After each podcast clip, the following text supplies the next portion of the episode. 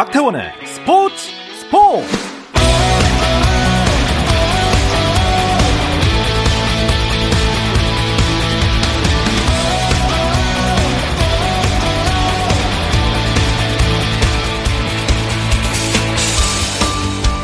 스포츠가 있는 저녁 어떠신가요? 아나운서 박태원입니다.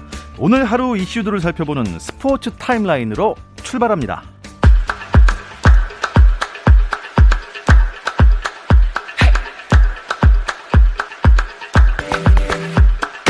축구대표팀 벤투호의 월드컵 최종 점검 무대가 될 동아시안컵이 중국 내 코로나19 재확산 여파로 중국이 아닌 일본에서 열리게 됩니다.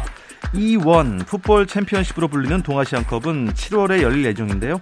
남자부에 한국, 일본, 중국, 홍콩이 출전하고 여자부에는 한국, 일본, 중국, 대만이 참가합니다.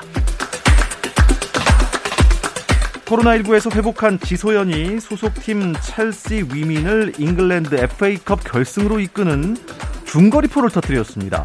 첼시 위민은 후반 5분 구로 라이텐의 선제 결승골과 지소연의 쐐기골로 아스널 위민을 2-0으로 이기고 2년 연속 결승에 올라 대회 2연패를 노립니다.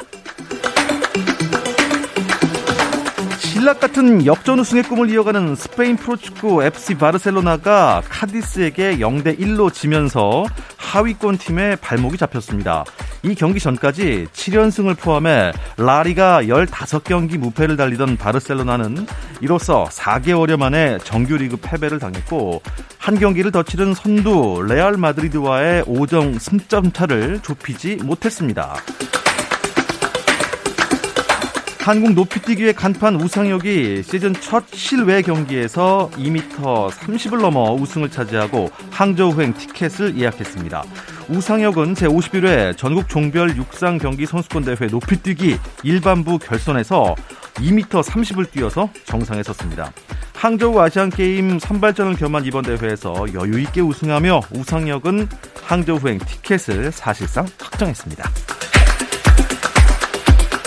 한국 테니스의 간판 권순우가 바르셀로나 오픈 1회전에서 프랑스의 브누아 페어를 이기고 2회전에 진출했습니다.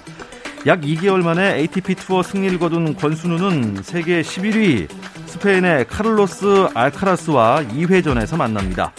18세 알카라스는 직전 마이애미 오픈에서 대회 최연소 챔피언에 올랐던 선수입니다.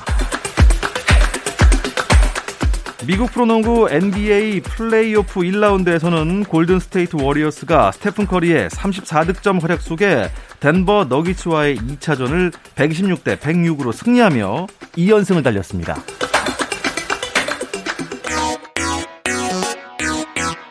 No problem. 다양한 스포츠 이야기를 나눌 수 있는 정 PD와 김 기자 시간입니다. 정현호 KBS 스포츠 PD, 일간 스포츠 김지한 기자 나오셨습니다. 안녕하세요. 안녕하세요. 어서 오십시오. 류현진 선수의 부상 소식이 있습니다만 네네. 그 전에 정현호 PD의 부상 소식을 조금 확인해봐야겠습니다. 지난번에 타구에 맞아서 네네. 눈 쪽을 좀 부상을 당하셨는데 지금 괜찮습니까? 지금 좀 괜찮아 보이지 않습니까? 뭐 시력이나 예. 뼈에는 다행히 좀 지장이 없다고 하니까 정말 다행이네요. 몸도 거의 다 좀 있으면 다 빠질 것 같습니다. 지난주 스튜디오에서 봤을 때 좀 걱정이 됐는데 일주일 만에 역시 젊어서 아주 빠른데 문제는 지금 토론토 블루제이스의 류현진 선수입니다. 네. 아이 부상이 웬 말입니까? 그러니까요. 이 류현진 선수가 두 번째 등판 이후에 왼팔뚝 쪽에 있는 전완근 염증으로 인하여 18일 날 10일짜리 부상자 명단에 등재가 됐습니다. 그러면서 토론토는 좌완인 보루키를 대신에 콜업을 했고요. 이게 토론토로 이적한 이후에 세 번째 이제 부상자 명단이 되는데 2020년에는 60경기로 짧은 시즌이긴 했지만 어쨌든 풀타임을 소화했었는데 네. 지난해에는 4월에 둔부, 9월에는 목 이렇게 두 번의 이제 부상자 명단에 올랐거든요. 2022년 시즌도 부상자 명단을 시작을 하게 돼서 좀 안타까운 마음입니다. 네. 아, 부상 있으면 안 좋은데 네. 일단 뭐 어쩔 수 없는 게 이제 사람 몸이다 보니까 그렇죠. 예, 네. 또 류현진 선수가 아주 적은 나이는 아니기 때문에 그럴 수도 있는데 이 두 경기 연속 좀 부진했지 않습니까? 네. 이게 부상 때문인 건가요 결국에? 그러니까 뭐 투구 그 내용을 이제 보면 류현진 선수가 이 오클랜드와의 경기에서 4이닝 동안 6피안타 1탈삼진 5실점으로 부진을 했고요. 이날 경기의 이 구속을 보면 이 포신 페스티벌 구속 최고 시속이 90.2마일 그리고 평균 구속이 88.7마일이 나왔습니다. 네. 그러니까 류현진 선수가 되게 그 포신 페스티벌 평균 구속이 시속 90마일 이상이면은 그렇죠. 예, 그 경기에서 굉장히 호투하는 경기를 펼치거든요. 네. 그런데 이 평균이 88.7마일이었기 때문에 좀 전반적으로 이제 난타를 당하는 그런 좀 상황으로 이어졌고요. 이번 시즌 개막 후에 류현진 선수의 경기 투구 내용을 보면은 두 차례 등판해서 평균 자책점이 13.50인데 여기서 이 두 경기 속구 평균 시속이 89.5마일, 그러니까 한 144km 정도인데 이게 2013년 메이저리그 데뷔 이후에 가장 느린 그런 구속이었다고 그렇게 지금 전해지고 있습니다. 사실 뭐 저도 그렇고 네. 우리나라 국민들이 이제 마일로 얘기하면 속도를 다 체감을 못하세요. 그렇죠. 네, 킬로수로 딱 말씀해 주시니까 알겠네요. 네. 맞습니다. 그러니까 140대 초반이면은 메이저리그 선수로서는 좀 굉장히 느린 공이겠네요. 원래 류현진 선수가 스피드를 앞세우는 타입은 아닌데 저희가 항상 90마일, 그러니까 144km가 나와야 한다라고 했는데 네. 사실 첫 등판 때는 그 속도가 나왔음에도 난타를 당했잖아요. 그래서 현지에서는 네. 이제 이 부분에 있어서 소위 말하는 피칭 터널. 그러니까 원래는 류현진 선수의 가장 큰 장점은 페스트볼과 변화구가 같은 폼에서 나와서 치기 직전까지 오다가 떨어지는 그런 변화가 있었어야 되는데 네. 쉽게 말해서 지금 류현진 선수의 가장 문제는 어쩌면 체인지업일 수도 있다. 체인지업이 너무 빨리 떨어지거나 제구가 안 되기 때문에 상대 타자들이 페스트볼만 노리고 있거나 체인지업을 미리미리 골라내고 있다. 이런 문제가 또 이제 제시가 되고 있어요. 그래서 가장 큰 문제 중에 하나가 최근에 메이저리그에서는 배럴 타구라 그래서 강한 타구, 얼마나 타자들이 빠른 타구를 쳐내느냐. 근데 이 비율이 두 경기에서 류현진 선수의 비율이 54.5%였습니다. 그러니까 타구를 맞으면 두 개 중에 하나는 안타 혹은 홈런이 되는 위험한 타구였다는 얘기죠. 네. 그 부분에 있어서도 이게 이제 부진이 일시적인 게 아니지 않을까.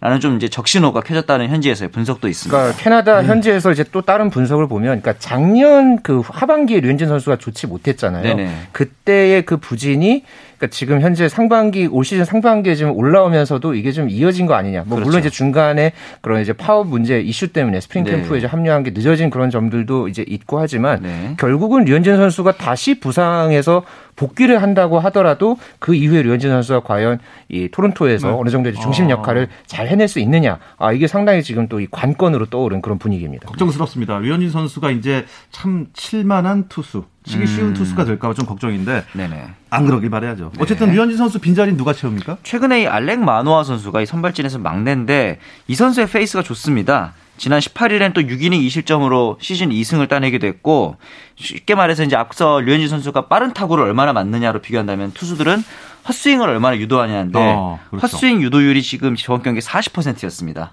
그러다 보니까 이제 오히려 이 토론토가 자랑하는 베리오스, 가우스먼, 류현진, 기쿠치까지 하면은 총 금액이 거의 4천억 원에 육박을 해요. 네. 총 연봉 규모가. 그렇네요. 그런데 이 선수들이 전반적으로 평균 자책이 베리오스 11.81, 네? 가우스만 4.2, 아이고. 류현진 13.50 이러고 있습니다. 네. 그런데 마누아의 연봉은 고작 70만 달러, 최저 연봉 수준이거든요. 그렇게 잘 던지면서. 그렇게 잘 던진대요. 지금 그래서 마누아가 에이스 아니냐 이런 얘기도 지금 나오고 있습니다. 어쨌든 뭐 투수에다가 돈을 그렇게 쏟아부었으니 네. 토론토는 성적이 좋아야 될 텐데 지금 그렇죠. 몇입니까? 현재 그래도 이 아메리칸 리그 동부지구가 올 시즌 가장 핫할 것이다 저희가 전망을 해드렸잖아요. 그렇죠, 네. 여기서 현재 선두를 달리고 있습니다. 네. 됐어요 그러면. 네, 현재 6승 4패로 네, 선두를 달리고 있고요. 네. 오늘 그 보스턴이 미네소타에게 3-8로 지면서 맞습니다. 현재 이 보스턴과 뉴욕 양키스가 5승 5패로 공동 2위 그리고 최지만 선수가 속해 있는 템파베이가 5승 6패로 이제 4위에 지금 올라 있거든요. 네. 이 토론토 같은 경우는 현재까지의 팀 타율이 ER 오픈 1위입니다. 네. 그러니까 지금 아메리칸 리그 전체를 통틀어서도 굉장히 상위권, 최상위권에 있는 그렇죠. 네, 그런 지금 이제 상황인데 다만 이 평균 자책점, 팀 평균 자책점이 지금 4점대거든요. 아메리칸 동부에서는 유일한 4점대죠. 네, 그렇고 네. 굉장히 지금 뭐 다른 팀을 다 통틀어서도 약간 중하위권에 지금 맞습니다. 처져 있는. 그 아까 이제 정현호 PD가 이야기하신 것처럼 이 선발진이 결국은 올라와줘야 네네. 이 토론토도 조금 더 이 리그 선두 경쟁을 하는 데 있어서도 좀 유리한 고지를 점할 수 있겠습니다. 선발이 굉장히 점수를 뺏겨도 네. 타자들이 점수를 또 불방망이처럼 내는군요. 그러니까 원래는 선발진에 기대하는 야구를 하고 싶었던 게 토론토였는데 현재로서는 예. 타격에 의지하는 예. 다른 역설적인 야구를 하고 있죠. 네. 자 같은 동부에 있는 템파베이 레이스가 네. 지금 4위인데 최지만 선수는 엄청난 활약을 하고 있는데 여긴 또 뭐가 문제입니까? 이게 이제 앞서 말씀드린 것처럼 4위이긴 하지만 사실은 이제 1위인 토론토랑 한 경기 사이밖에 나진 않기 때문에 한 경기 반 차입니다. 한 경기 반 차. 오늘 네. 경기로는 한 경기 반이 됐는데 아직까지는 뭐 시즌 초반이고 근데 다만 아쉬운 점이 있다면 최근 6경기가 1승 5패거든요. 그런데 이 5패가 모두 3점 차 이내에 네. 그러니까 소위 말해서 경기 후반부에서의 네. 한 점, 두 점을 짜내는 능력이 부족해서 진 그런 패배들이 많았거든요. 아무래도 템파베이가 스몰 마켓이다 보니까 한 방을 쳐줄 수 있는 거포의 부재 이 부분이 조금 아쉬운 최근의 템파베이 경기력이었습니다. 우리 최지만 선수는 그래도 잘하고 있지 않습니까? 네, 최지만 선수가 오늘 그 시카고 컵스와의 경기에서도 4번 타자 1루수로 선발 출전을 했고요. 4타수 1안타 1타점도 활약을 펼쳤습니다. 네. 그러면서 개막 이후에 10경기 연속 출루 기록을 네. 네, 이어오면서 현재 이 아메리칸 리그 출루율 부문 전체 1위에 지금 올라 있습니다. 메이저리그에서도 1위입니다. 그렇죠. 네, 전체 다 내셔널리그까지 통틀어서. 네. 그리고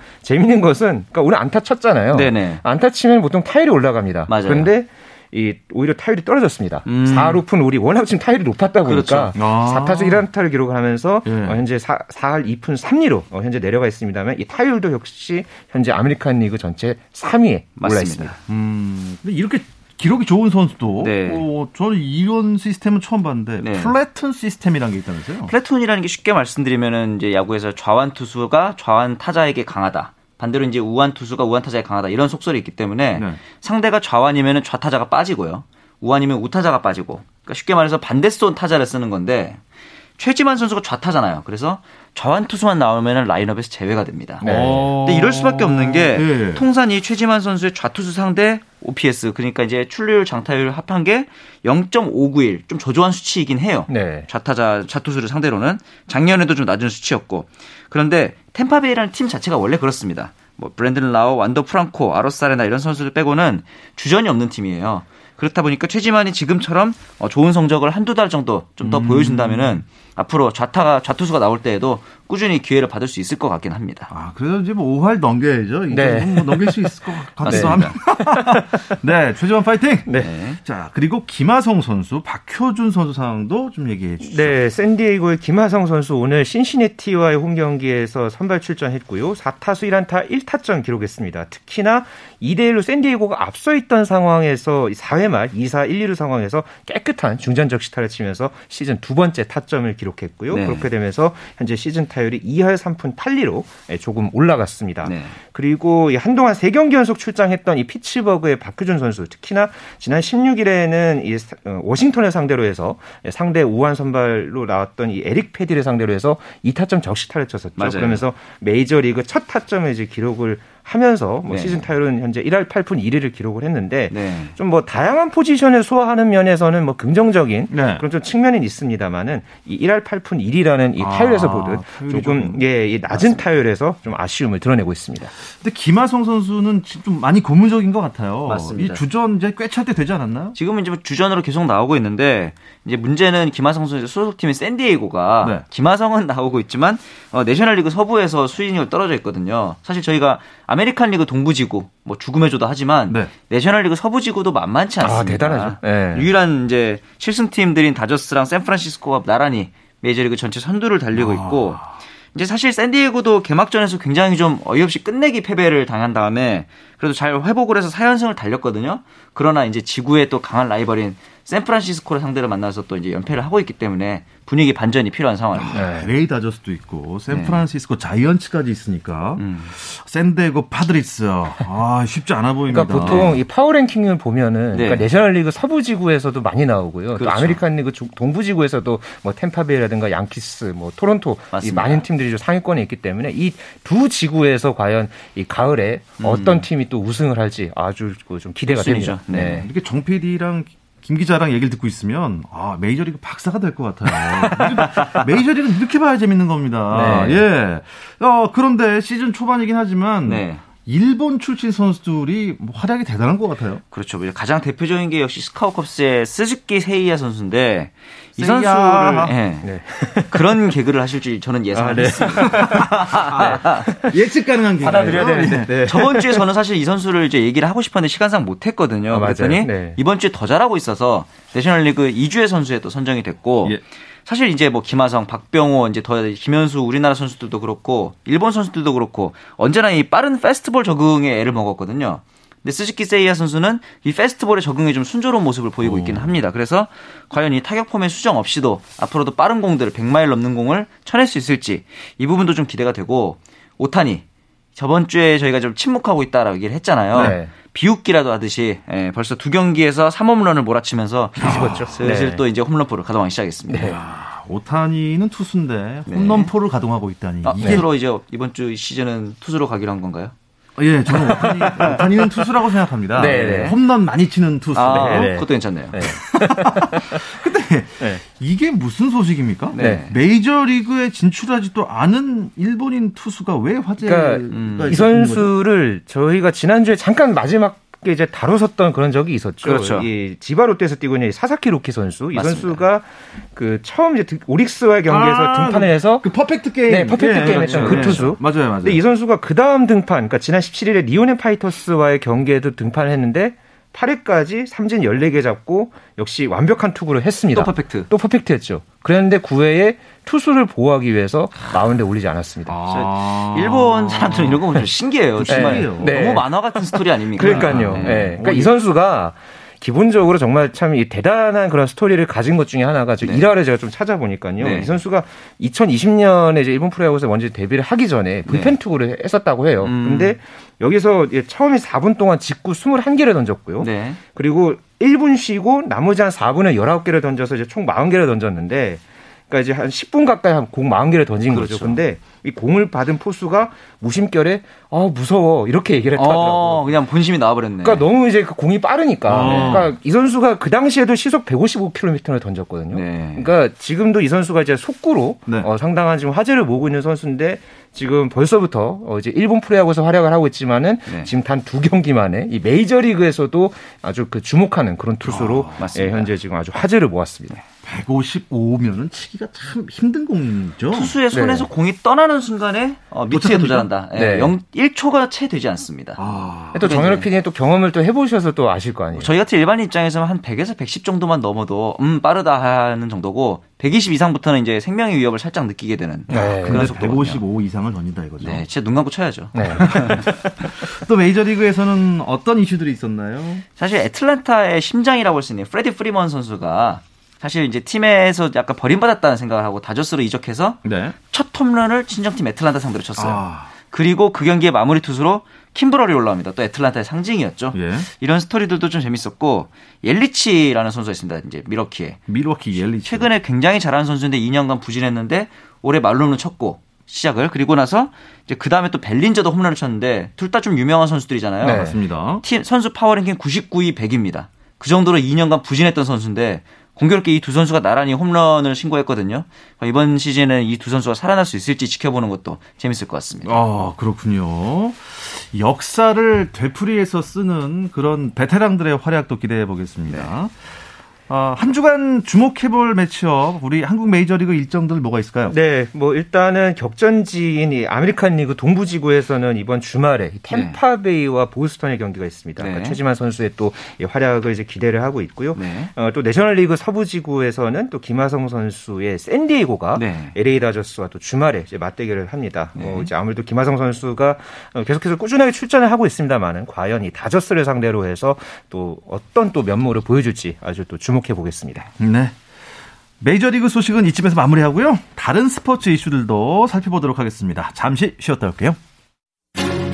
당신의 팀이 가장 빛나는 순간, 스포츠 박태원 아나운서와 함께합니다. 어떠한 스포츠 이야기도 나눌 수 있는 시간, 정 PD와 김 기자 듣고 계십니다. 이 두 분이 계시는데 MLB 얘기만 하기에는 조금 아쉽습니다. 정현호 KBS 스포츠 PD, 일간 스포츠 김재한 기자와 함께하고 있는데요. 한 주간 또 어떤 스포츠 이슈들이 있었을까요? 일단은 이제 여자 피겨의 신지아 선수가 가장 돋보였습니다. 이 16년 만에 주니어 세계선수권 메달이니까 쉽게 말해서 포스트 김연아, 그동안 그쵸. 수많은 선수들이 나왔지만 이번엔 진짜다 라고 할 수 있을 만한 기록을 세웠죠. 쇼트 프리 합계로 이제 206.01점을 이제 기록을 하면서 미국의 이사보 레비토에 이어서 2위로 이제 포디움에 입상을 했습니다. 아니 그러면 이 주니어 대회에서는 네네. 차준환 선수, 유영 선수도 메달을 못 땄나요? 네, 유영 선수가 그러니까 6위를 했었고요. 맞습니다. 최고 성적이. 그리고 네. 차준환 선수가 5위에 올랐던 게 최고 기록이었습니다. 그렇죠. 그러니까 말 그대로 이제 정말로 말씀해 주신 대로 김연아 선수 이후에 그러니까 처음으로 네.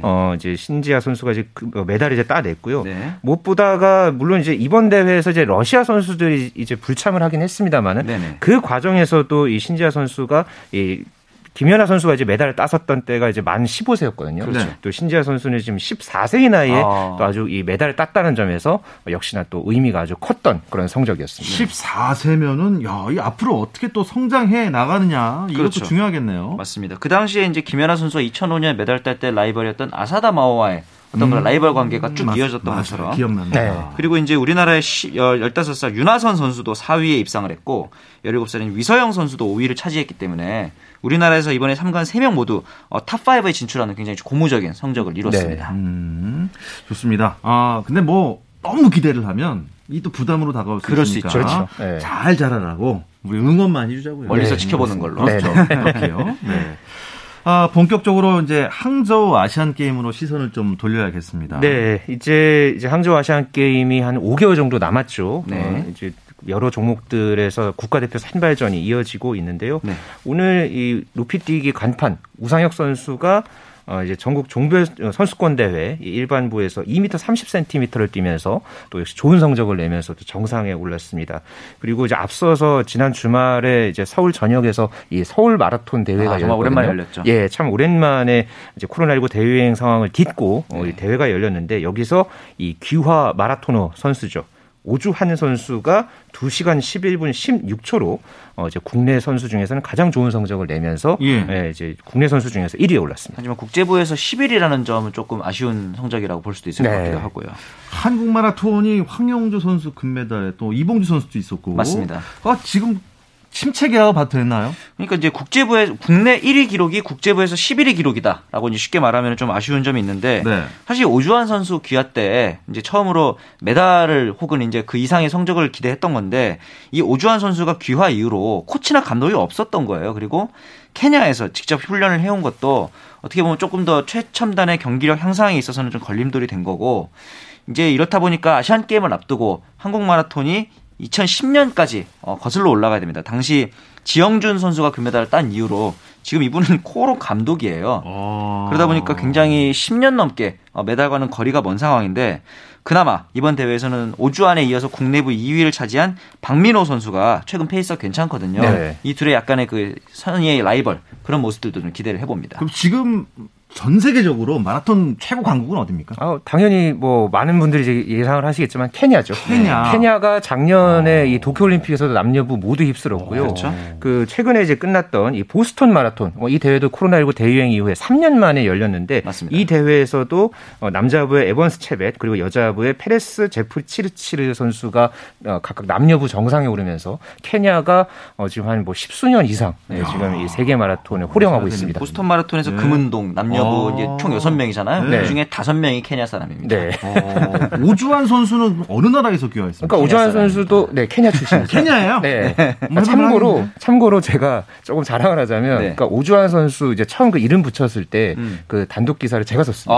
네. 그래서 이제 달릴 주에 한국을 위해 달린다 맞아요, 해서 예, 오주환이라는 그 이름을 붙였을 때 예, 그때 제가 처음 이름을 직접 지어 주신 건 아니고. 그러니까 이제 그 감독님이 이제 작년에 작고하신 그 오창석 감독님이 계신데 네. 예, 그분의 이제 이름을 따서, 예, 근데 그것을 이제 좀 추진하는 과정에서 제가 좀 이 기사로서, 네, 그때 조금 이제 붐을 이제 일으켰던 적이 있었습니다. 케냐 출신 선수가 네네. 성이 오씨라고 그래서. 아, 그러니까요. 좀 많이 좀 궁금했습니다. 네네. 그런 기화가 또 있었군요. 그렇군요. 네. 마라톤 오주환 선수가 좀 잘해줬으면 하는 바람이 있습니다. 네. 이 종목들 외에도 앞으로 아시안 게임 대표 선발전들이 계속 이어지겠죠? 네, 정말. 이제 뭐 탁구가 지금 현재 선발전이 이어지고 있고요. 맞습니다. 뭐 골프, 뭐 레슬링 그리고 양궁이 지금 현재 그 2차 평가전이 이어지고 있거든요. 네. 그러니까 1차, 2차 지금 합쳐서 이제 국가대표로 이제 최종 선발하게 되는데요. 네. 현재까지 그 남자부 같은 경우에는 김우진, 김재덕, 오진혁 선수가 1차 평가전에서 모두 1, 2, 3위를 차지했습니다. 어디서 들어본 이름들이. 네. 그리고 여자부도 1위 강채영, 2위 안산 선수입니다. 아하. 그러니까 지금 이 선수들이 과연 이 2차 평가전까지 잘 치러서 네. 과연 국가대표의 이제 최종 확정이 될지 네. 기대가 됩니다. 뭐 대한민국 양궁은 국가대표 선발전이 뭐 올림픽 금메달이나 마찬가지니까요. 그렇죠. 자, 프로 배구가 끝났습니다. 네. 우리가 예상한 대로 그 선수가 MVP를 탔어요. 맞습니다. 네. 남자부에서는 케이타 그리고 여자부에서는 양효진 선수가 남녀 MVP를 수상했는데 이 양효진 선수가 재밌는 게 MVP에다가 이제 올해 FA까지 했는데 연봉이 깎였어요. 그렇죠. 사실 이게 왜 그런가 봤더니 현대건설이 너무 좋아서 소속팀이 좋아서 다른 뭐 고예림, 이나연, 김주아 이런 선수들을 잡기 위해서 네. 자신의 연봉을 삭감해가면서까지 후배들을 잡아달라. 그러니까 정말 엄청난 의리를 발휘한 거죠. 맞습니다. 아무리 네. 의리가 좋아도 자기 돈을 써가면서까지 한다는 건 쉽지 않은 그렇죠. 일이잖아요. 이야. 양효진 선수가 그런 선수였어요. 네, 그러니까 말이에요. 오, 다시 봤네요. 네. 멋집니다. 자, 케이타 얘기를 잠깐 해볼 네네. 수밖에 없는 게 네. 우승 차지하지 못했잖아요. 케이가. 네. 근데 여기서 MVP가 나왔어요. 그렇죠. 이제 이게 두 번째입니다. 16-17 시즌에 문성민 선수가 당시에 이제 MVP를 탔는데 5시즌 만이고 외국인 선수의 MVP는 2014-15 시즌 레오 이후에 7시즌 만인데 대한항공이 우승했다는 사실을 사람들이 시상식 보면서 많이 잊었을 거예요. 네. 왜냐하면 베스트 7에도 포함이 안 돼 있었고 그랬죠. 근데 어떻게 보면 이게 다 그만큼 이제 한 선수 링컨, 곽승석 이런 기존의 선수들이 골고루 어느 한 선수에 치우치지 않게 잘했다라는 또 반증이 될 수 있을 것 같기도 합니다. 그러니까 워낙 2021-22 시즌 V리그 하면요. 남녀부 다 통틀어서 놓고 봤을 때 네. 케이타 선수 이름을 결코 빼놓을 수는 없는 그런 시즌이 될 것 같아요. 네. 네. 케이타 이 정도면요. KB에서 좀 독보적으로 혼자 잘했다. 맞습니다. 하지만 네. 대한항공에서는 한 선수만 잘한 건 아니다. 네. 아, 근데 케이타의 다음 시즌 거취가 조금 불안합니다. 네, 지금 이탈리아 팀과 뭐 링크가 됐다. 지금 이탈리아 베로나와 계약을 했다라는 지금 국내 언론 보도가 지금 계속해서 있습니다. 맞습니다. 하지만은 시상식이 끝나고 나서 케이타 선수는 본인이 아직 계약을 완료한 상태가 아니다라고 이야기를 했고요. 네. 그리고 지금 트라이아웃 지금 신청을 한 상태입니다. 그러니까 지금 KB손해보험에서는 계속해서 지금 물밑 작업을 통해서 지금 케이타를 잡기 위해서 지금 분주하게 움직이고 있다고 하고요. 그 현재로서는 이 케이타 선수가 오는 28일 저녁 6시까지 그러니까 이제 서로 이제 협상이 이제 완료가 돼야 됩니다. 그러니까 그렇게 해야지 KB손해보험에서 뛸 수가 있고요. 그렇지 않으면은 이제 케이타 선수가 이제 이탈리아로 이제 건너가거나 이 트라이아웃 통해서 이제 다른 팀으로 이제 가야 하는 그런 상황입니다. 근데 정 PD가 보시기에는 케이타가 대한민국에 남아 있겠습니까? 저는 남아 있을 가능성이 꽤 높을 것 같아요. 네. 왜냐하면 우리나라 리그가 뭐 실력도 실력이지만 굉장히 좋은 환경이기 때문에 아직 그렇죠. 케이타 선수 네. 어리잖아요. 좀 더 성장하기 위해서 우리나라 V리그를 택할 가능성도 높아 보입니다. 네. 네. 이 이야기를 끝으로 이번 주 정 PD와 김 기자는 마무리하겠습니다. 정현호 KBS 스포츠 PD, 일간 스포츠 김재한 기자 두 분 고맙습니다. 감사합니다. 감사합니다. 내일도 저녁 8시 30분입니다. 박태원의 스포츠